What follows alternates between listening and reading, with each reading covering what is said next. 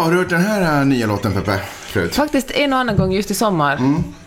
Det är nämligen vår son som eh, också har försökt lära sig sjunga den i mitt öra. Mm. Han har verkligen övat hela sommaren på den här låten. Ja. Ja. Eh, han eh, har ju, han har ju, alltså så här, redan när jag var liten så är det två sysselsättningar jag typ ägnat mig åt i bakgrund. Alltså så meningslösa saker som jag bara ägnar mig åt, nämligen beatboxing och lära mig texter till typ låtar jag gillar, raplåtar oftast. Eh, men min son har tagit det till en akademisk nivå. Alltså han, han är, fast han är mycket yngre än vad jag var när jag började. För hör och häpna, rap typ fanns inte när jag var i hans ålder. Så, så eh, eh, nej, men han är så otroligt grym på det. Men just nu, men problemet med att lära sig och bli duktig på någonting är ju att det krävs ett liksom intensivt övande. Eh, och han eh, älskar också närhet. Så han står väldigt nära ens öra och övar på Macklemore. så jag är ledsen Macklemore, jag orkar inte med dig mer. Du är död för oss nu. Du är död för oss. Ja. Eh, hur har din sommar varit annars? Har du någon låt som du förknippar den här sommaren med? Alltså, det är ju, jag har ju inte Nej. hört någon annan låt än den här. Och den och kanske faktiskt Astronaut in the Ocean. Ja, just det. Det har varit den här sommarens soundtrack, de Mm. två låtarna. Jag har ju den här Justin Bieber-låten har blivit min eh, senaste. Jag vet inte om du har hört den. Jag ska spela upp den för dig.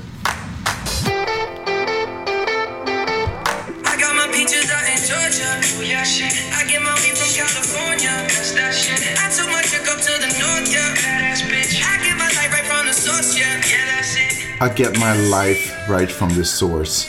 Åh herregud. Åh herregud Justin. Vad gör du med mitt hjärta? Alltså. vad kan vara bättre än att få livet direkt från dess källa? Alltså jag känner en sån ambivalens gentemot Justin Bieber. Vadå? Ja, men han är ju väldigt gullig och gör väldigt bra låtar. Ja. Men han är så fruktansvärt troende. Alltså, han och Jesus är bästisar på Instagram. Är det sant? Det hade jag ingen aning om. Ja, men- På Insta? Ja, men liksom bibelcitat och liksom... Justin eh, Bieber? Justin Bieber. Du duger som du är och det är ju allt väldigt Det fint. ju. Och sen eh, misstänker jag också att han är otroligt otrevlig mot sin fru. Varför då? För att Ja, han är, men- just för att han är så religiös eller? Ja men det är väl ju grunden i religion. Att man ska Folk som är utåt sådär, åh jag välkomnar alltid inåt egentligen, jag hatar dig. Exakt. Men alltså, jag tänker verkligen att, jag en, alltså, det är ju, jag kallar det magkänsla, men jag känsla av att han är, han är ingen, han är inte kul att vara ihop med. Vem tror du är roligast att vara ihop med? Justin Bieber eller Ben Affleck? Åh gud. Um, Ju- alltså Justin Bieber är ju för ung för att man skulle tänka sig att vara ihop med honom. Jo, jo, men ponera att du kan gå in, du är i den åldern om det skulle handla om att vara ihop med Justin Jag Bieber. vill verkligen inte gå dit. att vara ihop med, med Affleck känns ju ungefär som att vara ihop med dig. Varför då? Nej men ni är båda liksom... Vi skrev ju båda Good Will Hunting. Nej, men förresten, gud, jag såg en så otroligt rolig meme som, eh, som en, min kompis Laura la upp på eller jag ser vi är kompisar fast vi aldrig tror jag träffats, vi bara följer varandra på sociala medier. I alla fall, och det sa, ah, som jag och Justin Bieber. följer han dig? Okej, fine, fair enough. Och eh, då var sådär att, att med, eh, på tal om alltså Halt- Hunting, att, att det stod det finns en kosmisk balans i universum där Matt Damon och Ben Affleck, där eh, bara en av dem kan vara på toppen. When one rises, the other one must fall. Jag fattar, jag fattar. Och just nu, är ju, just nu är det ju Ben Affleck som är uppe. Men du, det där är intressant, för de, jag tänker att de är typ bästisar. Är det rimligt att tro? Men det kanske de inte är längre. Jag tror att du bara lever kvar liksom i, i Ja, Goodwill hunting Ja, det kan vara. Men för jag har ju nästan den där relationen med en av mina absolut bästa vänner. Du vet hur man pratar om att när tjejer hänger ihop att man börjar synkroniseras med menscyklar och sånt. Jag tänker att överhuvudtaget hormoner börjar synkroniseras. Men han och jag har en, liksom en anti-karriärs-synkronisering. Jaha. Och det har nästan alltid, nu måste, har det jämnat ut sig på äldre dagar. Men väldigt mycket när vi var yngre, om han hade ett jobb så var det nästan 100% att jag inte hade det. Det har alltid varit den andra som har... Ni är Ben Affleck och Ja, vi, har aldrig kunnat, vi har aldrig kunnat dela på en gemensam nota under vår ungdom. Ungefär så är det. liksom. Vem är det som tar den nu då? Nej men nu kan vi dela på det, men under våra liksom, yngre dagar. Så då, då, det var alltid liksom, antingen var det han eller så var det jag. Men tillbaka till att vara ihop med, med Ben Affleck. Jag tror att han är... Det är väl som att vara ihop med vilken liksom, 45-50-årig man som helst. Han är trött och lite sur, men också tycker om att titta på TV-serier och... eh, Men, också gullig ibland. Han är med, han liksom hänger på. Han bara, fan vi går väl ut de dina kompisar. Men du, alltså, för jag, anledningen till att jag ens nämner Ben Affleck är för att jag klippte precis Britta och Parisas nästa avsnitt och då kommer de nämna Ben Affleck där i, i ett sammanhang där han står och tar emot ett, eh, han tar emot en Oscar för den här eh, filmen Argo eller vad den heter, som utspelar, alltså Iran, whatever. Ehm, och då så på något sätt så får hon frispel mitt under, under sitt tal och bara sådär skickar ut någon shoutout till sin fru. Eh, och bara, åh tack också för dig för att du kämpar för det här förhållandet och allt. Det är svårt med förhållande och marriage och det är hard work. But it's a work I'd love to do with you. Alltså han verkar så jävla osoft. Han verkar så synd. Han, alltså, det är, alltså det är klart att man kan, liksom, man kan, alla går igenom jobbiga perioder och det måste man väl också få göra som megastjärna och sådär. Men det blir någonting konstigt när Kanye West flippar på en scen. Eh, eller när Tom Cruise flippar i en soffa. Eller, du vet när de, för de är, jag, jag tror att man är så van att se dem så kontrollerade och så polerade. Så det blir så konstigt, konstigt när de blir vanliga människor och bara bryter ihop framför alla. Liksom. Ja, men alltså jag tror att de bryter ihop ännu mer. Ännu Vi mer bryter ännu oftare. Ja, men jag tror verkligen det. Det är ju så, ett så otroligt osunt sätt att leva, Mm. där man är så hyllad och älskad av människor som inte har en aning om vem man egentligen är. Nej. Nej, så är det. Eh, och ni har säkert ingen aning om vilka vi är, så eh, låt mig presentera det.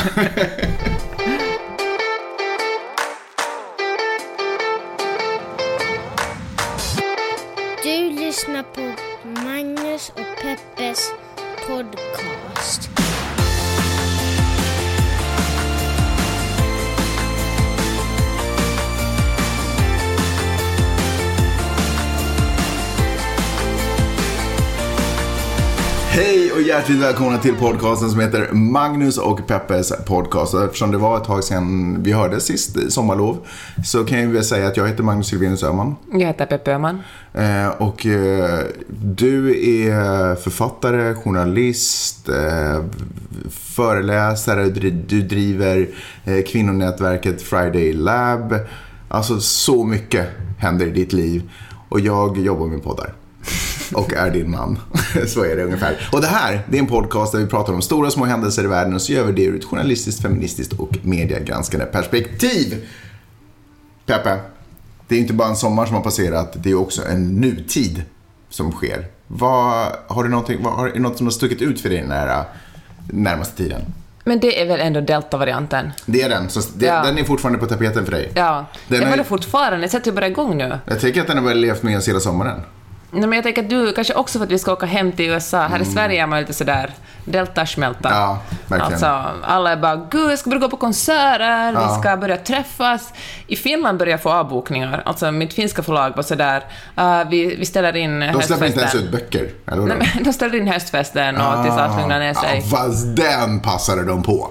Alltså, de, har de inte annars också tonat ner sina fester lite på grund av liksom, ekonom, att det är sådär, det är sugigt att betala för saker? Men det, alla vill ju gå på fest. Alltså, jag menar, till och med förlaget vill gå på fest. Kan, kan det här deltaviruset vara en ursäkt för företag att bara, nej men nu får ni inte heller en vinflaska till julårs, till julpresent utan nu får ni också... mm, Det kan det säkert. Men, eh, jag, men samtidigt får jag liksom meddelanden från kompisar i USA där de är sådär "Åh!" De gör liksom Edvard Munch-skriet. Och Ja. eh, hur ska barnen gå i skola? Ska vi gå ut? Kommer vi att kunna... Alltså för det är ju back to normal. Back to the new normal. Som, Vänta, alltså vi kommer ju... nu, nu är det så många fram och tillbaka så ni vet inte ens vad du refererar till. Nej men vi kommer ju inte att komma tillbaka till eh, det vi lämnade. För precis när vi lämnade USA i som, på försommaren, då hade vi fått av oss munskydden, allt började öppna upp, det Mm. Just det. var, man kunde gå på bio, man kunde göra saker. Går vi tillbaka till hösten 2020? Ja. Mm, just det. Och eh, Ma- mask på, Ja. kanske skolgång. det är ju, alltså jag är så rädd för att skolorna inte ska öppna. Varför då? Men ska vi vara hemma med barnen ett år till? Det där var väl inga problem. Hur många böcker har du skrivit med ett barn i famnen? Nej, det är Okej, fine. Fair enough. Ja, så att jag känner en lätt nervositet. Men det som jag tycker är bra är att det är väldigt många amerikanska medier som har eh, gjort en, okej jag talar bara om New York Times, åtminstone Mm. New York Times har gjort väldigt, och det är faktiskt också NPR, har gjort bra reportage om vem det är som inte vill vaccinera sig. För att eh, det är ju här ju nu, det är ju mest människor, uteslutande människor som är ovaccinerade som verkligen blir sjuka och dör Mm. av deltavarianten. Men det är ju också de som gör att eh, det finns en landavariant, alltså i Peru nu, alltså det finns en, en ytterligare en ny variant av Är det viruset. de människorna som gör att det finns en ny version i Peru? Nej men i hela världen, folk som Mm. inte vaccinerar sig gör ju att viruset sprider och kan mutera och bli ännu värre. Mm. Så det är ju fruktansvärt störande. Och eh, så är det väl här i Sverige också, det är väl jättemånga unga människor som inte vill vaccinera sig och det gör att det liksom sprider Mm. Eller inte vill, men som är lite sådär, var, behöver jag verkligen det här? Ja, och det tycker jag är så intressant för att eh, jag vet inte om det är en, en strategi för att eh, minska polariseringen eller för att verkligen förstå. Så både NPR och New York Times har gjort långa reportage om hur folk upp, alltså vem det är som inte vill vaccinera sig och varför. Och det finns ju, alltså jag menar om man till exempel svart i USA finns det faktiskt en ganska stark legitim orsak att inte lita på myndigheter och det som myndigheterna vill spruta in igen. För att eh, USA har ju verkligen missbrukat sitt förtroende som myndighet och gjort en massa mänskliga tester på svarta. Det är ju fruktansvärt. Och så finns det folk som, eh, ja, men som helt enkelt är som, inte, som bor så långt ifrån, de bara tycker att de träffar ändå ingen, de bor långt ifrån allting. Och därför tänker de inte vaccinera sig. Så finns det ju såklart också renodlade vaccinationsmotståndare, konspiratoriker. Men det som jag tycker är viktigt är att fatta att det finns olika sorters människor som inte vaccinerar sig och att nå dem som, eh, men som inte har bara stängt, stängt dörren och bommat för den och låst alla lås, utan de som kanske eventuellt kan öppna sig. Och jag tänker så här att eh, folk är egoister. Och en jättestor del av de här känner människorna som är kanske, kanske inte, eller jag vill bara vaccinera mig när, när CDC har, har eh, godkänt den här drogen. Nu är det liksom ett tillfälligt godkännande av de här drogerna, eftersom man får liksom inte godkänna, alltså ni säger droger, men det är ju mediciner, drugs. Men att, eh, att försöka få de här människorna som fattar beslut på basen av, av eh, av sig själv, som tänker att antingen berör det här inte mig, eller så är jag rädd för det, eller något annat. Att försöka komma åt dem som individer och förklara att det här kan bli ett jättestort problem för just dig.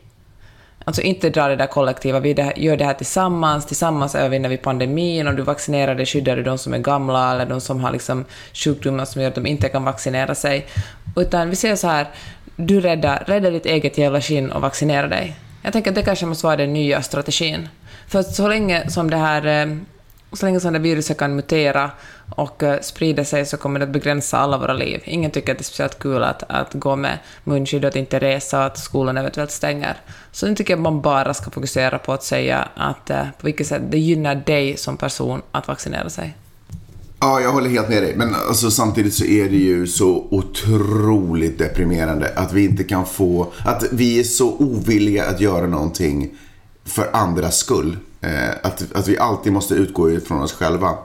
Den här eviga förbannade liksom, debatten fram och tillbaka om huruvida munskydd är bra för dig eller inte är ju också beroende. Det är ju egentligen en debatt om, har jag förstått nu efter några månader här, det är egentligen en debatt om eh, är jag villig att göra någonting för andra människor eller är det viktigare att jag att, att, eller, ska, eller ska saker som jag gör vara egentligen bara till för mig? För jag menar om, det, om man utgår från att det bara är till för mig så då är det ju klart att då har ju munskydd inte så jättestor inverkan eftersom det kan ju komma in bakterier liksom vid sidan om och sådär. Men om jag tänker på andra människor då är ju munskydd ganska avgörande eftersom det skyddar väldigt mycket av de droppar som jag skickar ut. Virus. Eh, Ja, det, det virus som jag skickar ut från, från mitt system. Så det, det är bara en fråga om, utgår jag från att hjälpa andra eller utgår jag från att tänka på mig själv? Och det är därför man aldrig förmodligen kommer få en stor del av världen att bära, eller stor del av Sverige att bära munskydd och kanske, ja, jag tycker det är så sjukt eh, ledsamt. Jag tänker på det där, äh, det här liksom individfokuset. Vi har ju en, en jättenära vän i, äh, i USA som äh, också röstar på Trump. Och han tänker ju på exakt det sättet. Han tycker att det är jag mot världen. Jag ska liksom skydda min familj och jag, han vill inte betala skatt och han vill verkligen inte ta hand om någon annan. Han tycker liksom att folk som inte är rika är dumma i huvudet. För de har liksom inte kämpat efter Eller rika människor är smarta. Det, är kanske Ja. inte, det är kanske inte nödvändigtvis åt andra hållet, men Rik- Ja. har man lyckats fixa peng, pengar själv, då, har man, då är man ju en smart jävel. Jag vet att varje gång vi talar om honom i podden så låter han som världens mest vidriga människa. Men han är ju en, också en underbar människa. Och, och jag antar att det är för att om man är liksom nära honom så är han en fantastisk människa. Alltså det är inte så att han går och sparkar små barn och hundvalpar på gatorna heller, men, alltså, men man beskriver honom utifrån så är han hemsk. Men, jag, men, jag, eh, och det, men det är också intressant att få höra hans resonemang, för det öppnar upp ganska mycket för mig och fått eh, liksom en förståelse för hur en stor del av det amerikanska samhället fungerar. Att eh, först tar man sig själv och sen tar sig min närmaste familj. Men det känns också så otroligt dumt, för det finns ju, alltså i samhällen där den någorlunda jämlika och trygga samhällen är det bäst för alla. Alltså mindre brott, alltså det är lugnare, det, det är liksom mer harmoni. Allt, alla mår bättre av att det finns någon slags, eh, ja, men någon slags eh, kollektivism när vi tar hand om varandra. Jag tänker att det måste ju också bevisas i, i djurriket på massor av olika sätt. Att de flesta djurarter klarar sig bättre om man samarbetar istället för att man ser alla som en potentiell fiende. Eller kanske rovdjur inte gör det. Nej, de jagar vissa också i, i flock. Men jag tycker det är så, ett så otroligt primitivt tänkande. Jag tycker det är så tragiskt att man måste gå till att den strategi som jag just hittar på nu här, alltså, men där att man ska rikta sig till individer, rikta kommunikationen till individer och på vilket sätt gynnar det här dig personligen, att viruset inte sprids i världen. Ja, men dessutom så tycker jag också att den, eh, den strategin Alltså den kommer ju slås på automatiskt ändå. Därför att det blir ju den yttersta konsekvensen när allting brakar. För då måste ju jag ju som individ naturligtvis fly ut ur huset. Liksom. Då måste jag ju som individ göra någonting aktivt för att rädda mig själv. Men tanken är ju att om vi tänker på andra innan så har vi mycket lättare att, eller att, liksom, eh, att styra upp det. Så att säga. Om, vi tar andra, om vi tar naturen i beaktande innan jag tar mitt eget behov av att göra ditten och datten. Om jag tar grannar i beaktande innan jag tänker på hur jag eh, vill eh, spendera min fredag eller lördag kväll. Alltså sådär, om, man, om man tänker på andra, då blir konsekvensen att det är massa människor som tänker på dig också. eller på precis. mig också. Det är ju det som är grejen. Men jag tror att vi också utgår från att jag går omkring och tänker på andra, men ingen jävel kommer tänka på Ja. mig. Och, och, och det, så är det ju förstås, men någonstans måste man ju börja. Eh, och, och, och, den här idén om att liksom...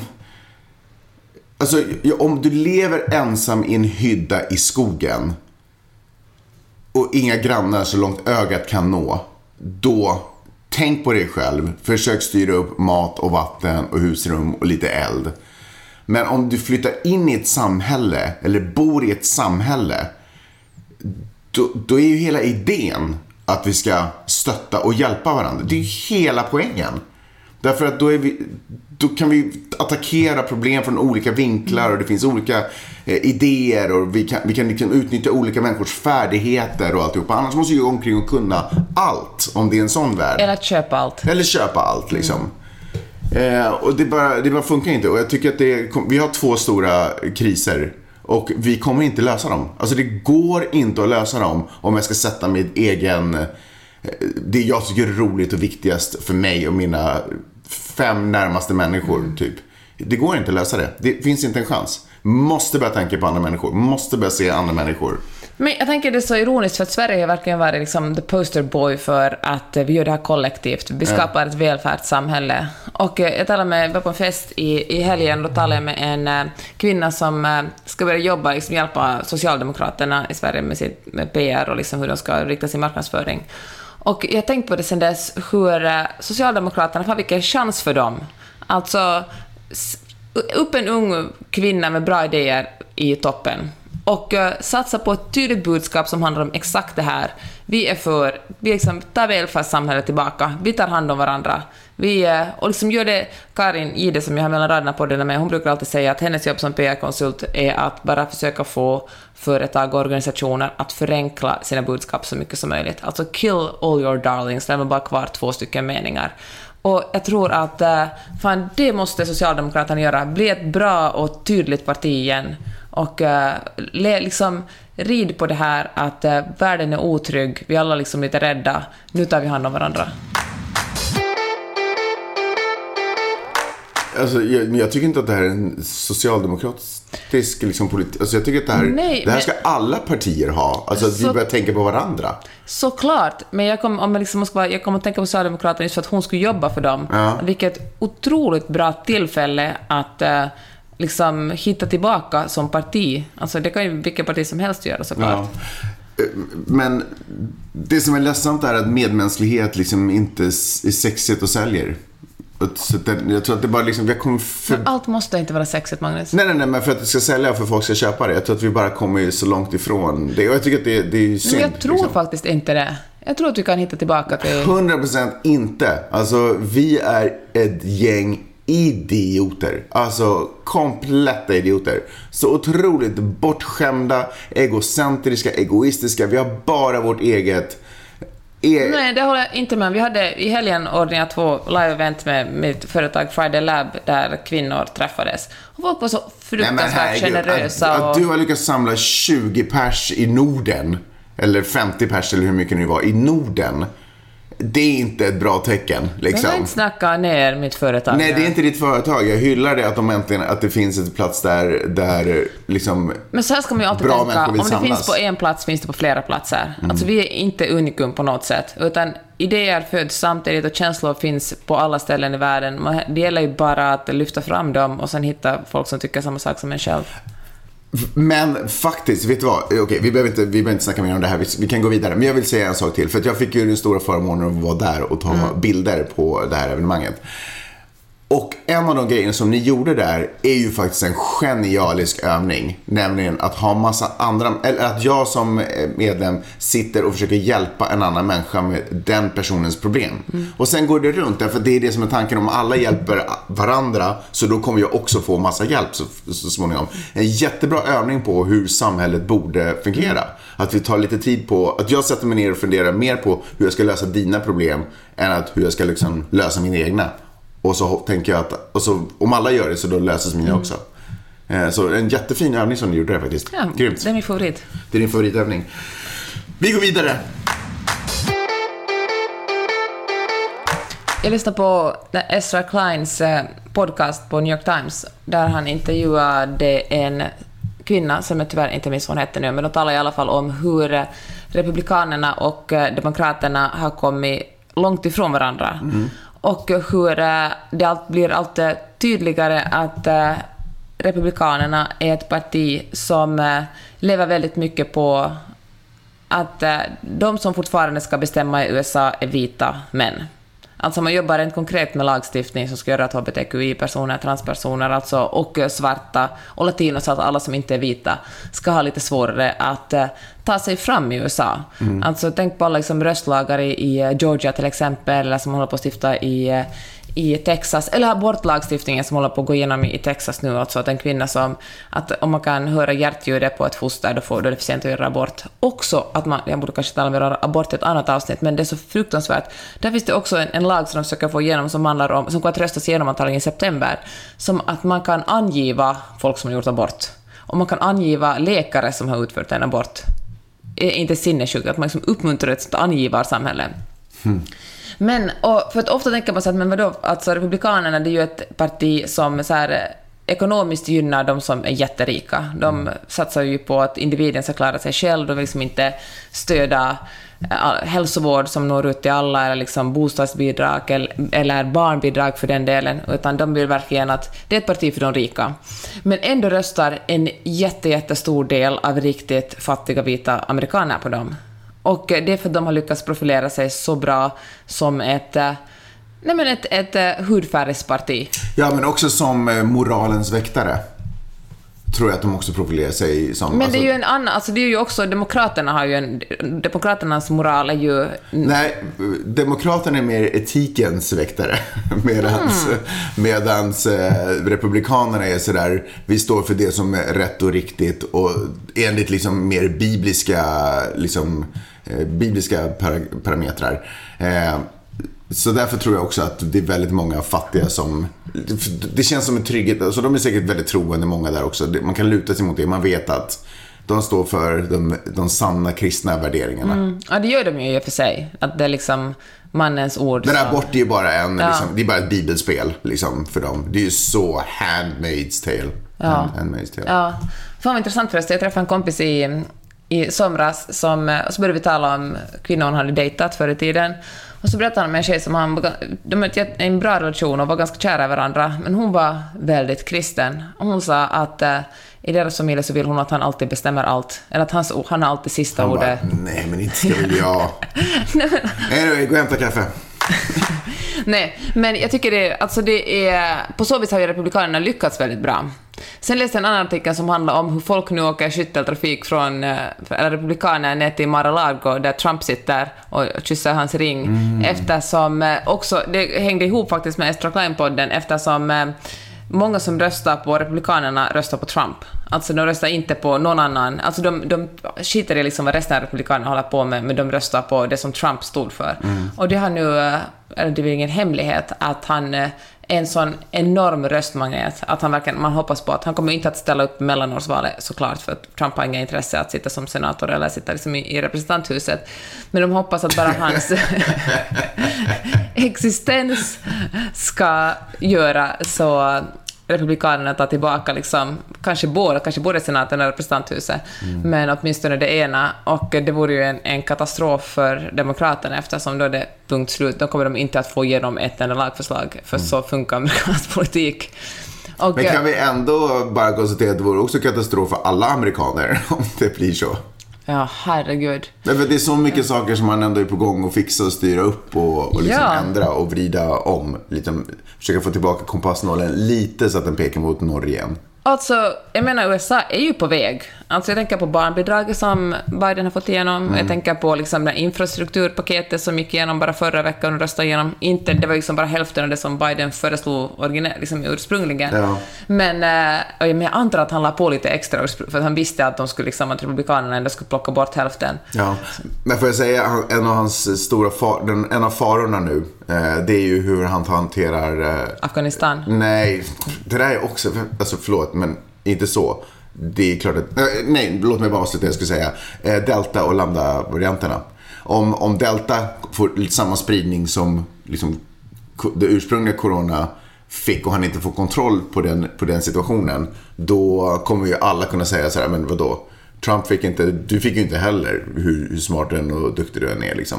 Så att om man får kontroll på den så tror jag att de ändå kan liksom, eh, visa att de är ett parti som kan styra upp saker och ting snabbt. Ja. Nu spelar ju Republikanerna otroligt mycket på just Afghanistan. Det var ju ursprungligen Trumps förslag att dra tillbaka trupperna, han ville göra, amerikanska trupperna, han ville göra det redan tror jag i somras eller i maj. Men så bestämde Joe Biden för att eh, den 11 september ska USA vara ute ur Afghanistan. Och när vi spelar in den här podden nu, vad är det för dag, måndagen den? Måndagen den 16. Då har ju talibanerna tagit sig in i Kabul och liksom folk alltså det är så, jag vill knappt, kan knappt tala om det, så fruktansvärt, men liksom flygplatserna är fulla av desperata män, för att kvinnorna får inte ens gå ut. Det, och då, men då har ju Trump har ju såklart gått ut redan och sagt att han är, det här är liksom ett enormt misstag, misstag och Biden borde avgå. Och jag kan ju verkligen hålla med att det är ju, ett, det är ju en katastrof som händer där nu. Ja. Jo, det är det ju. Alltså det där tycker jag är... Jo, det är det ju. Och USA borde ju inte ha lämnat... Alltså helt ärligt, USA borde inte vara där in the first place. Men nu när de har styrt upp situationen på det där, på det där skitiga Styrt sättet. ner. Styrt ner. eller styrt runt situationen på det där sättet. Då måste de ju, eh, då har de ju också committat till att ta hand om det Ja. tills det är över. Och det är ju aldrig över. Så basically så har de ju skaffat en, eh, en livstidsprenumeration på att eh, Liksom att skaffa. Ja, det, på, på afghans, afghansk Mm. säkerhet. Liksom. Så det är ju, ja. Men de kommer ju inte gå tillbaka in dit. Nej. Det landet får ju bara rasa ihop nu. Fy fan vad det är deppigt. Tills, tills liksom, eh, talibanerna börjar rikta ilska och vrede Ja. mot USA. Då kommer de gå in och jämna igen. Ja. Ja. Herregud, det är som en ev- evig loop liksom som aldrig tar slut. det är det verkligen. Det som ändå någonstans förvånar mig så otroligt mycket är det här som du sa då med att, att Republikanerna är ett parti för vita som, män som har svurit sig till heteros- heterosexualitet. Mm. Är att det är ju inte majoriteten av amerikansk befolkning. Så att jag Majoriteten- får inte riktigt ihop den där mattan liksom, på något sätt. Majoriteten av amerikansk befolkning är dessutom för, alltså när man gör så gallupundersökningar, är de för eh, också demokraternas politik, Mm. också demokraternas ekonomiska politik. Så, men den väger bara liksom, så otroligt tungt rädslan för andra än vita män. Så trots att, att man på en teoretisk nivå stöder demokraterna, väljer man republikanerna på en känslomässig nivå och då får eh, de rösterna. Mm. Okej, inte i förra valet, men, men liksom det, det är väldigt... eh, då, då kan de få rösterna i mellanårsvalet. Ja. Jag tycker det är så hemskt, och det, men det kan man ju se här också eh, i Sverige och överhuvudtaget i alla demokratiska system. För poängen, eller så, en, en viktig del av demokrat, för att demokrati ska fungera är ju att befolkningen som eh, styr sitt eget land också är pålästa och vet vad de pratar om. Och det är representativt. Och att det är representativt. Ja, men det kan det ju bara vara om folk är pålästa. Mm. För att det händer ju här också att man inte riktigt vet vad man gör. Så man röstar på parti som till och med motarbetar dina Ja, egna verkligen. syften. Och det, det är du som är viktigt för dig. Så alltså man måste ju ta, alltså, ja, verkligen bara studera ditt eget parti. Mm. Sen kan det ju vara så, för det är klart att det är svårt att hitta ett parti som är perfekt för dig. Men då kan man ju studera sitt eget parti och försöka påverka det. Jo, kanske snacka också vilka är, mina, vilka är de viktigaste frågorna för mig. Ja. Har du någonsin ringt en politiker i syfte att jag vill ändra någonting på Nej, jorden? men eh, för det första tänker jag att som politiker, alltså som politiker, men som journalist ska jag inte ringa politiker om sådana saker. Men jag har ju ett tidigare, under en tidigare yrkesliv jobbat på riksdagen.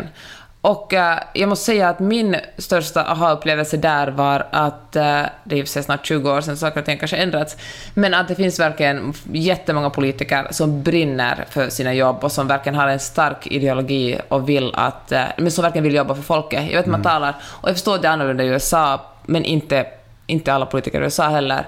Och det finns ju de som bara ser polit- politikkarriären som en karriär och som är livrädda för att inte bli återvalda.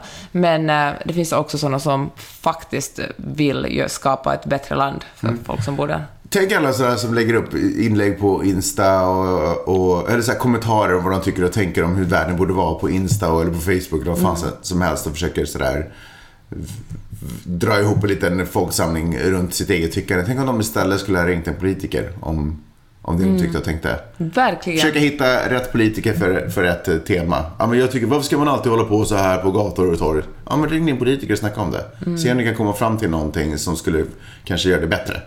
Eller till och med engagera dig politiskt. Säg inte att man måste ställa upp i, i riksdagsvalet, men eh, gå med, eller kanske inte ens politiskt, gå med i en organisation. Är du störd på liksom, eh, vad vet jag, du- har du klimatångest? Gå med i någonting och liksom försök påverka. Fast vet varför det inte kommer ske? För folk är egoister. Folk vill egentligen inte göra det bättre för alla andra. Folk vill bara få utlopp för sin egen skit. Ja, Jag tror, jag tror ändå på människans godhet. Nej, fuck människans godhet. I Sverige så har man stora problem med elsparkcyklarna. Vad, vad kallar vi dem i USA? Scooters. Scooters? Ja, just det. Det kanske man gör. Ja, skitsamma. Eh, st- alltid nästan när jag öppnar tidningen så står det och hur kan man förbjuda? Hur ska man göra? Det här är inte bra liksom. Och, och jag fattar det. Du, förresten du, är du för eller emot elsparkcyklar?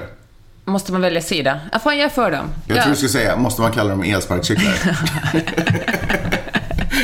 eh, du är för dem? Jag är för dem. Alltså jag använde själv mycket av dem i, för några år sedan i Los Angeles. Ja. Och också för några år sedan i Sverige. Nu i sommar känner jag mig mest rädd för dem. Jaha. För att... eh, jag skrev faktiskt, jag skrev det på Just Twitter. de eller de som åker dem? Mest människorna på dem. Det som är vapen. Du vågar gå förbi. Guns don't kill people.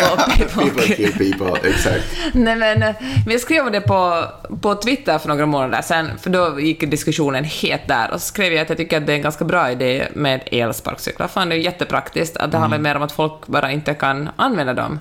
Och eh, herregud, sån respons jag fick. Folk blev helt galna. Det var verkligen...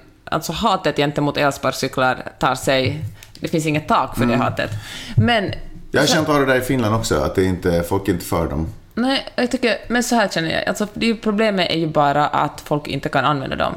Nej, alltså problemet är att 13-åringar åker omkring på dem. Nej, fucking vuxna människor också. Ja, Alltså, Fast det, jag tycker att det är, förlåt, men jag tycker att det är sinnessjukt att barn åker omkring på elsparkcyklar. det utan hjälm dessutom. Varför, Ja. varför får, det borde vara, det måste ju finnas en åldersgräns, kan vi inte börja där? Det är ju helt sinnessjukt. Ja. Nej, men det håller Det jag är, ju, också det, är med moped, det är små mopeder. Ja, som går ganska fort. Ja, men- Mitt i stan dessutom också, Ja. trafikerade gator.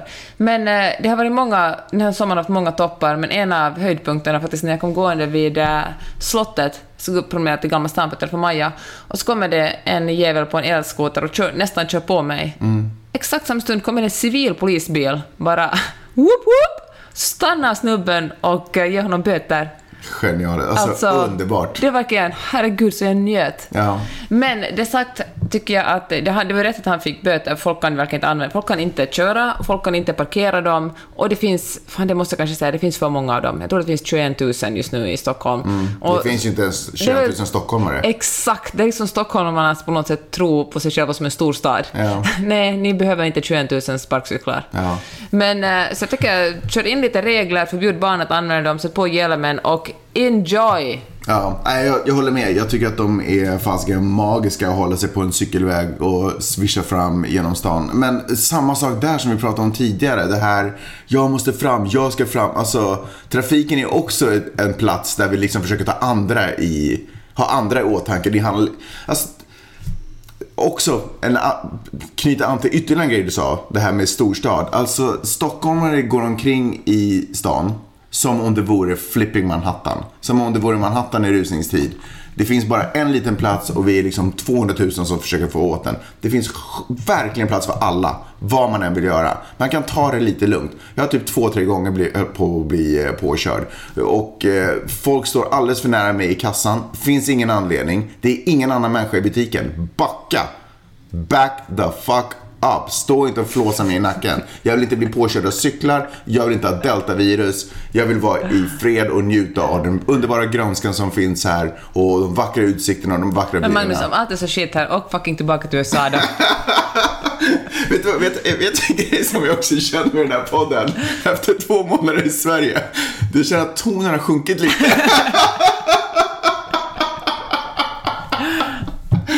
Nej, alltså jag... Fan, jag har så mycket kärlek för den här stan, men det gör mig så otroligt beklämd att de som bor här inte upplever samma kärlek. De är, alla är så jäkla tajta när det kommer till att försvara och argumentera för varför man ska bo här. Men när man går omkring här finns det ingen kärlek. Ingen det, solidaritet. det, nej, det finns, ingen, det finns ingen kärlek till sina medmänniskor här. Det finns ingen kärlek till stan som sådan. Det finns ingen, det finns ingen vilja att det här ska utvecklas. Utan alla bara går omkring och ser om sin, sina egna fickor. Och det är så jäkla kraft. Jag tycker att det här är en magisk stad. Jag undrar om det här också är en Stockholmsgrej. Eller om det är så här. Är det så här i Malmö också? Är folk lika dumma i huvudet där? Eller i Göteborg? Eller Jag romantiserar ju Umeå, väldigt eller- mycket Malmö och Göteborg, så jag tror att folk är underbara där. Är det bara magiskt. Ja. Ja. Okej, kanske, kanske är det dit vi drar nästa sommar. Jag ordnade ju ett eh, Friday Lab-event i eh, helgen. Och eh, då hade vi en gästföreläsare, Marie Hammarberg, som driver ett konto som heter Stilkontot på Instagram. Och hon pratade om hur man har en hållbar stil. Ja. En hållbar stil i höst. Det var jättebra. Ja, vad betyder hållbar stil? Alltså att man köper begagnat, är det det? Nej, inte bara det. Man, man har liksom en garderob där folk, grejerna passar ihop. Inte sådär att man känner att man tittar in och så har man liksom 500 plagg och ingenting går ihop med något annat. Men alltså hållbar... Ja, men hållbar. Jaha, men alltså hållbar ur vilket perspektiv? Jag trodde att det var ekologiskt, eller att det var liksom Men för också miljön. att inte, man kan också köpa, köpa second hand, men om man köper ett plagg och så använder man det i fem eller tio år, då är det Mm. ju väldigt hållbart. Mhm. Istället för att uh, så här storköpa på second hand. Det är ju också ett sätt att underhålla Liksom att folk köper mer för second hand, då, kommer, det kommer, då är det ju mer i cirkulation. Liksom. Ja. Så helt, jag tycker att all konsumtion är dålig konsumtion om man tänker på klimatet. Mm. Och det måste man på något sätt satsa på en hållbar konsumtion. Vad sjukt. Vet du vad hållbar, eh, hållbar, hållbara kläder... För att du säger något dumt, jag sa all konsumtion är dåligt och så att man måste satsa på en hållbar konsumtion, det lät ju jättekonstigt. Men det som jag menar att, att när man förr eller senare så är vi tvungna att köpa någon slags klädesplagg eller någonting överhuvudtaget, men då måste man välja noga med och fundera noga på det beslutet så att man bara inte slentrianköpar. Förlåt, okej. Jag tycker det är sinnessjukt den här världen vi lever i, men det har jag sagt tusen gånger nu, så det ska jag försöka att undvika säga i fortsättningen av podden. Eh, men Eh, vet du vad hållbara kläder kallades sådär skiftet 1800-1900-talet? Kläder. Ja. det är verkligen intressant att vi måste ut, eh, uppfinna en ny term för någonting som är, Mm. det är liksom det som är det riktiga. Men det är ju också det, om vi nu bara talar om kläd, klädindustrin, för den Varför kallar, varför kallar vi inte egentligen vanliga kläder för snabbkläder? Ja, exakt det ska jag tala om. För det är ju, ibland är det snabbkläder, Ja. ganska ofta är det snabb. Sen är det ju också vissa kläder som inte är snabbkläder, så något som man har i jättemånga år. Men jag lyssnade på en eh, podden eh, 1A på NPR. Jag talar om det här också i min andra podd, Skåpet, men jag tycker att det är värt att lyfta upp igen. För där talar man om fast fashion, alltså de här snabba kedjorna som är allt från Zara till H&M och liksom Lindex går väl in där och liksom beroende på vilket land, vissa finns ju internationellt, andra är mer lokala, men det är ändå kläder som inte kostar så mycket och där det finns eh, Alltså klädvärldens fidget spinners, de kollar vad som är superpop och så bara Ja. ut med det nu, nu, nu, nu, nu, sluta, Ja. byt, ut med det nu. Och då är argumentet ofta för det här, då folk säger nej, nej, men det här... Folk säger för, för det första så här, man demokratiserar mode, men det här har faktiskt ingenting med demokrati att göra. Alltså det som folk tror jag försöker säga, att man gör modet mer jämlikt. Att vem som helst kan klä sig snyggt och få ett, kanske gå på arbetsintervju, eller man känner att ens barn inte behöver skämmas i skolan för att de har slitna eller kläder som inte ligger trendiga. Men i praktiken är det ju bara medelklassmänniskor, inte bara, men de flesta som shoppar snabbmode är medelklassen, som shoppar fyra gånger så mycket. För nu har man råd att köpa, det är så billigt som man köper jättemycket. Och så har man ett plagg, en eller två, alltså i medeltal använder folk sina plagg sju gånger. Är inte sinnessjukt? Oj, Sju jävlar. användningar. Ja. Va? Ja. Och då tycker jag att det är... Ja men visst är det. Och då tycker jag, och då när man talar om en hållbar stil, då sa liksom Marie så här att eh, ett bra tips är, då förutom att, att få liksom kläderna att matcha ihop med varandra, att tänka så här att det är fine att använda samma plagg flera gånger. Man behöver liksom inte tänka att åh nej, vad ska folk tro när jag har på mig samma klänning på två fester? Ingen bryr sig. Ingen freaking bryr sig. Tvärtom är det ganska coolt att, att ha liksom det still självförtroende att man har på sig samma kläder flera gånger. Men också så här att aldrig köpa kläder inför specifika events eller händelser. Jag, kan, jag fattar att det kanske inte är någonting du gör, men jag vet att många kvinnor gör det. Jag har också gjort det själv. Man bara åh, jag ska gå på det bröllopet, jag måste hitta någonting. Eller åh, jag måste gå på den festen, jag måste hitta någonting för just den. Och så köper man ett plagg just för den grejen och sen använder man det på sin höjd sex gånger till. Men eh, där har jag lite tänkt på en sak. Jag känner ju ett större behov av att mina kläder är tipp-topp när jag går till event eller platser där jag inte riktigt känner mig trygg och hemma. Då vill jag liksom, för att på något sätt jag vet inte, artificiellt skapa storkukslugnet. Så kan jag liksom klä mig topp. Så att jag är bara så här. Ding, Men känner du verkligen så? Du, Nej, jo, men nej, men du som det, har en så stor kuk. Den kan jag känna, den kan jag känna igen den känslan. Ni vet vad ni hörde det först.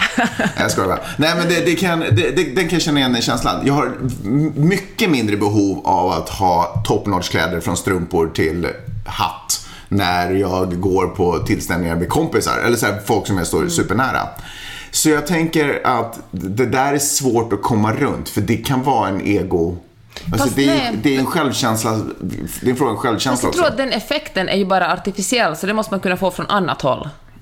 Då kanske man har något jävligt snyggt, eh, kanske ett smycke, Men någon vadå, typ såhär, istället för att gå och köpa något snyggt, sätt dig ner och jobba med dig själv. Ja, ja det är ett, ett råd som kan falla in på väldigt många situationer. Istället för att hålla på och skriva om elsparkcyklar på Twitter, sätt dig ner och jobba med dig själv. Klockan är två det är, och det är, det är liksom post eh, covid. Klockan är två, du är på en krog, ni är massa polare. Ni bara, vi tar in en flaska champagne. Istället för att ta in en flaska champagne, sätt dig ner och jobba med dig själv. jag älskar det, jag ska bara använda det. Jag tycker det är bra. Ja, det är kul. Ja. Ja, men jag, tänk, jag tänkte bara på det att uh, ja, men så många saker som man gör så slentrianmässigt, att kanske liksom hålla ett öga på sig själv och, eh, och inte göra det. Men bra. Hållbar, eh, hållbara En hållbar garderob. En hållbar garderob. Men jag tycker också att man skulle kunna introducera snabbkläder. Alltså man börjar prata om det i de termerna. Så att vi börjar Ja. se saker för vad det är. Du menar sådär som i mataffären, istället för att tala om det här är ekologiskt och det här är vanlig, så ska man vara så här, det här är vanlig och det här är besprutade. Ja, exakt. Det här är behandlad mat. Ja. Det här är behandlad mat och det här är det vanliga och det korrekta. Precis. För, det- för så har det ju varit. Vi har ju bara på något sätt skiftat det. Mm. Därför att vi lät det vanliga förstöras. Så vi måste återuppfinna det vanliga. Och då måste vi ta tillbaka det och inte behandla det som att det är speciellt. Sen tycker jag också det här argumentet att men alla, alla har faktiskt inte jättemycket pengar att, att shoppa en garderob, därför är det viktigt att det finns här snabbkedjor. Då tänker man ju verkligen inte på de som producerar kläderna för de här snabbkedjorna. det är verkligen, de är verkligen längst ner i hierarkin. Men- Och att om man betalar liksom 45 kronor för ett plagg, då vet man att den som har sytt ihop det här plagget har verkligen inte fått många ören. Nej. Alla har inte råd, det stämmer. Alla har inte heller fysiska förutsättningar. Det är massa saker som skiljer alla oss. Det gör inte dig till sämre människa, det gör inte mig till sämre människa. Vi har bara olika förutsättningar att göra olika saker. Jag har inte råd att åka på lyxkryssningar eller vad jag nu skulle kunna tänkas om det var någon dröm för mig. Eller ta mig ner till Sydafrika och dyka med hajar som jag skulle tycka vore magiskt. Det har inte jag heller råd att göra. Det finns folk som kan göra det stup i kvarten. Så här är det. Det är inte samma regler för mina barn som det är för mig heller. Det är inte samma regler för min äldsta son som det är för min yngsta dotter. Därför att vi har olika förutsättningar. Så jag, fatt, jag, tycker inte, jag tycker det är så tröttsamt argument att alla har inte råd att göra ditten eller datten. Nej men då får man liksom, då får man försöka lösa det på den nivån som man kan göra. Det betyder inte att man måste Ja, välja den sämsta vägen Eller hela inte tiden på för det. bekostnad av andra människor som har det ännu sämre. Jag tycker det är det som är viktigt. Precis, exakt. För det är ju mycket bra Peppe. För det är ju exakt det. Jag har inte råd, alltså så måste jag utnyttja andra människor ännu mer som verkligen inte har råd. Eh, eller djur som verkligen inte har någon möjlighet eh, att försvara sig själv. Jaha, vi kommer tillbaka till den lite deppiga tonen igen. Åh gud, vi skulle tala om något kul. Jag bara, oh, talar om mode och stil. Men hördu, eh, det passar bra för att jag ska åka och spela in en annan podd nu. Ja, eh, men vad, vad kul att vi ändå fick ihop någonting. Ja. Nästa gång är vi i Los Angeles. Då skiner solen igen. Det, det kan vara regnat ute här, det kan Ja, vara det. det kan vara det. Ehm, Då skiner solen igen eh, och jag lovar att vi kommer vara jetlaggade och har massa roligt att bjuda på. För nu börjar vi komma igång igen, sommaren är över, alla är tillbaka på jobb, rutiner börjar komma på plats. Så eh, jag hoppas att ni är med oss hela hösten. Tack för att ni har lyssnat. Ha det så bra! Hej då. Hej!